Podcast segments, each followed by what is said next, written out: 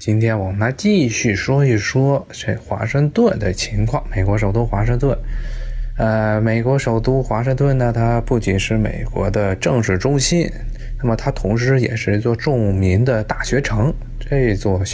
这座城市中拥有很多著名的学府。那么当然了，跟北方东北方的这麻省的波士顿比起来，华盛顿它的大学在国际上的知名度要低一些。像波士顿有这哈佛呀，有 M I T 麻省理工这样的学校，呃，那么这些学校都是著名的，也都是在世界范围内都有享有声誉。那么在华盛顿这个地区呢，它大学也很多，但是这些学校都是比较啊、呃、偏科。比较偏科很严重的学校啊，为什么这么说呢？因为华盛顿这个城市本身就是一座政治化的城市，那么这座城市呢所容纳的这些大学也大部分呢都是为了迎合这个城市的这个一些氛围，那么设置的科目。像这华盛顿这边的很多学校主要优秀在什么地方呢？首先就是法律啊，像这里最著名的乔治敦大学，它的法学院在全美排名都一直都是排前十的，特别是它的这国际法一般都是排第一。那么比如说这个另外一所大学就乔治华盛顿，那么它的专利法嗯，在全美非常有名。那么这个地区呢，华盛顿这个城市呢也是遍地都是律师啊，很多的这些来这儿华盛顿工作的年轻人，也是为了自己的升迁，然后业余时间在这些大学中专门在读一个法学专业，啊，所以这华盛顿的街道十个人，估计尤其是在他的这个办公区，十个人得有八九个全是律师，要不然就是在读律师，要不然就是拿着律师执照的。啊，这个地方简直是遍地都是律师啊。那么另外一个，这些华盛顿大学比较出名的，呃，那著名的专业那就是国际关系，毕竟是在全美只有这华盛顿这个地方非常适合于干国际关系的职务。像美国著名的呃，外交事务杂志，这叫外交事务这本杂志，他们隔一段时间啊，就会评一次全美最好、全世界最好的这个国际关系学院。那么排名前十中，经常有三四家啊是美国的。那么其中，啊、呃，像乔治、乔治敦大学、乔治华盛顿大学，还有包括这个美利坚大学。啊，这几个学校的这国际关系学院都是在这个都是位于这个前面，都是在排名前十的，甚至他们的排名。当然，这个杂志《美外交事务杂志》是美国人编的，所以对美国学校比较呃偏好。那么这些，但是这几个学校的确实是在呃世界范围内的影响很大。那么他们的这些国际关系学院也经常跟中国的这些。呃，大学有这个合作关系啊，包括像我们外交部每年也会派一些学生来华盛顿这边进行深呃派外交部会派一些他们的人员过来来华盛顿这边进行这个培训啊。那么这就牵扯到一个很有趣的问题了，就是现在美国人心目中那什么样的学校？什么样的专业是他们最受欢迎的啊？这其实是一个很老生，也是一个很老生常谈的话题了。因为咱们在中国一般就是从以前这高考刚恢复之后呢，其实就是一直是比较偏重的是理工科。那么总是有一句话嘛，就学好数理化，走遍天下都不怕。那么在美国这个大环境下，却不是很，却不一样。美国以前确实理工科，大概你说四十年前那时候理工科的毕业生，这个出来之后找工作比较好找。而现在呢，因为各种方面的原因，造成了这些学校啊偏科，尤其偏人文科，学生报考文人文科。包括这个所谓的一些法学这样的与理工科没有关系的学科呢，倾向非常严重。特别是他们的好学生，要不就去学法律了，要不就去学医了，很少有人去学一般的自然科学。医学其实是一种应用科学啊，那么它跟普通的这种自然科学研究有点不太一样啊。像华盛顿就是最典型的例子啊，像这个乔治敦大学呢，还是有那么一些理工科的学校、理工科的这个院系的，但是像这个乔治华盛顿大学啊，尤其是在这个一零年之前，那么基本上就它基本上就没有什么真正经的理工科的啊院系，唯一就跟理工科搭搭点边的就是他们的医学院，他们的医学院倒是挺有名的。像当时那个里根遇刺的时候，就是紧急就送到了是华乔治华盛顿大学的医医院。啊，但这就这种偏科的现象呢，就是原因呢，其实很简单。美国现在，你如果纯粹的去做自然科学研究，那么你这个毕业之后啊，公司起薪是比较惨的啊，无论什么学物理的还是学生物的，如果纯粹就是做生物研究，那么毕业之后，那么的这个薪水可能比不上那些同等学历，但是去学一个法学啊。读了一个律师出来，读读了一个法学博士出来，然后考律师执照，这么一个，他的挣的钱多，就纯粹就是经济原因。然后呢，这个国家方面呢，整个这媒体宣传呢，也是对这个律师这个行业啊宣传的过于这个过好。然后呢，对于这个自然科学，尤其是那些躲在实验室中工作的实验那些科学家的这个形象呢，宣传的比较糟糕啊，也是从小呢，大家就没有了解成这么一个良好的认识。那么还有一个问题啊，其实就是，呃，在尤其是这个很明显，就在零八年啊金融风暴来之前，就美国的这种经济出现的这种泡沫非常严重。那么很多人呢觉得这个随便学一个专业啊，呃，包括什么国际关系啊，包括什么社会学呀、啊，反正出来之后都很好找工作啊。那时候这些各种泡沫吹得很大，你干什么东西最后呢好像都能找到工作，都能挣到钱。但是从这个零八年这金融风暴来临之后呢，啊，大批企业这倒闭，一直到现在，其实这个还是处于美国整体情况下还是处于一个半死不活的状态啊。那么相对而言呢，我们知道这个理工科相对于这个人文科学来说，学科来说是比较好。比较难学的，在尤其是动脑筋的方面是比较难学的，但动嘴巴的方面呢，是这个人文科比较占优势。而美国呢，这个文化，西方文化呢，是这个务虚的成分比较高，啊，喜欢斗嘴头，不去那个认真。很多时候，这个尤其是你让他去做一些计算，他不愿意做，这个是一个，这是现在很多这个西方这些教育界的一个通病啊。我老说什么，呃，当然现在国内的人也开始有所反思，尤其像前几年闹得最火的时候，老说什么这个素质教育，呃，要减轻这学生的压力，然后少做作业啊，少算算数，少做那些乱七八糟的什么物理题呀、化学题呀，呃，这个东西其实都是这个食人牙慧，都是他们西方很多地方，尤其是不太。尤其是水水平比较差的这些公立教育中，非常强调这一点啊。像学生呢，这个呃计算算术的能力呢，要求的不是很强。那么带来一个后果就是他们的呃理工科的一个基本行，这个数学算术这一块做的很糟糕。所以真的到了大学啊，你会发现他们这个，你就算是他想去学这个自然科学，因为这基础打得不好，也学起来非常吃力。呃，另外一个。很多如果考过 G R E 的人都知道，这个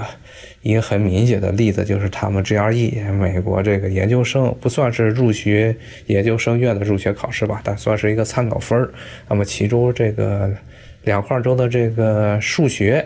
啊考试啊特别简单，如果是中基本上就是中国这个中学啊水平，基本上你这个一门要是你考不到满分的话，你就妄做中国人了。但是对于美国的学生来说，考 G R E 的时候，呃，数学还是一个比较头大的问题。而且很多人都是觉得能拿一个不能拿满分，拿个百分之九十以上的分就已经烧高香了。但是在中国来说，这基本上都是白给的题啊，都是什么勾股定理啊，简单的那个分式预算呀，包括好像是我记得有极限债一样的问题，简直都是这个白送你的白分给白给分的题，那高中会考的难度可能都达不到。但是你可以想见，这在美国啊、呃，很多地方，包括他们有一些这些大学啊，又数学水平很高，要要求很高的一些大学啊的什么经，比如说这经济系啊，比如说物理系啊，那么他们招生的时候，这 G R E 也是，你说你数学没有满分，照样可以进，是吧？啊，呃，这就是比较有趣的一点了。嗯，当然，这就无论如何呢。刚才说这么多，就是想说这么一点，就是在美国这些学生的因为本身首先这个社会上对这个理工科他的这个教学，然后他们的就业的鼓励程度不是很高，然后学生也学的能力比较差，理工科的能力比较差，那么到经济状况比较好的时候啊，大家都去学一点简单的学科，什么人文科学啊，然后你只要是能写文章啊，能把自己的话给说圆了啊，随便分析点东西，能把这说话说圆了，老师基本上也不会给你一个太差的分，反正就过了就过了。当然想拿特别高的高分也不一定啊，你要是学一个理工科那就难得多了，因为毕竟就是可对可毛的啊，一就是一，二是二，不能够出一点偏错啊，那就造成了嗯。美国培养出过多的这些人文科、社会科学的啊、呃、毕业生，到了这金融危机一垮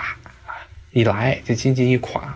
啊、呃，这些很多原来能赚的钱、能够打、能够够得着的这些职业，现在全没了。那么，什么职业才是真正旱涝保收啊？还是这些理工类的学习、理工类的专业啊？毕竟制造业。搞研究永远是不缺人，永远是不缺岗位的，只要你来就有地方做。但是由于这些学生他的本身素质还差，二呢是大学所学专业也不对，造成了后来这些人都找不到工作。那么找不到工作怎么办？就要不就是宅在家里啊，要不就只能去街上晃荡。这是一个很没有办法的事情，而且加上美国人又比较鄙视呃街头劳动人员啊。劳力人员，你可以看见，尤其华盛顿这城市非常典型。那么，他的大部分的这个，呃，底层的这些工人，要不就是老墨，要不就是黑人，纯的白人其实相对来说很少。啊，所以呢，这个金融危机之后，这些学生都找不到工作，很多人呢，这数学也不好，怎么办啊？尤其零八年之后，一个很有趣的现象就是，零八年之后的那几年呢，这个，呃。参加这个美国法学院入学考试的人数人是越来越多了啊，因为在美国人心目中啊，这个律师啊是绝对能够挣钱的啊，无论你多烂的律师，只要上完法学院，然后考一个这律师的执照，在哪儿都可以骗到钱啊，不能说骗钱了，但毕竟这就是主要是靠嘴上忽悠嘛啊，就是因为这个原因。啊，造成了这美国这个地方呢，这法学院竞争比较激烈，可以说是相当激烈了。那么，也是美国这么一个政治体系呢，因为处处设卡，各种这个法律问题，他们这个国家完全是纯粹的是依赖法治、依赖法律来个维持这国家的运转。那么造成一个结果就是，律师在这个行业，在这个国家中的地位非常高啊。只要你能够读得懂法律，然后知道怎么样去运用法律，啊，保护自己的利益，就会赚到大钱啊。所有的地方都在顾你，但是也恶果呢，就是这个很多时候你这个，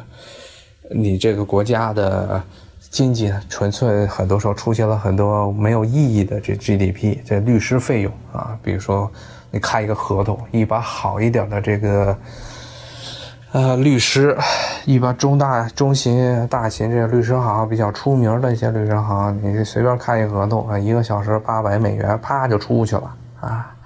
这还这，那你随便看俩合同，以前随便看一个合同改一改，那不就得一个多小时吗？啊，一千美元啊就没了啊，律师改两笔，啊，这是个很无奈的事情，但是在美国这就是事实，所以大家都是来学法学院，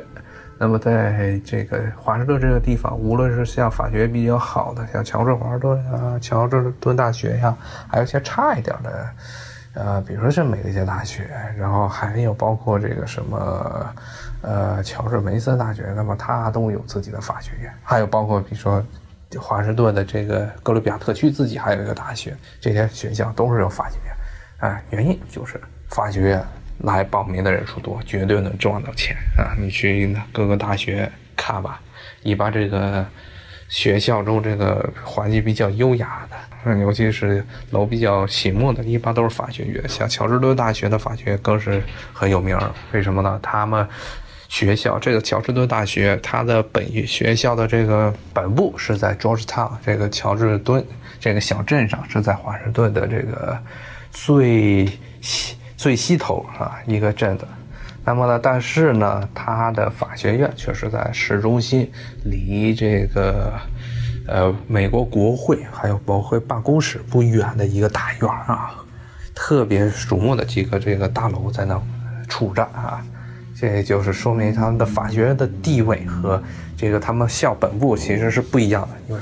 乔治乔治敦大学最出名的就是它的法学院了。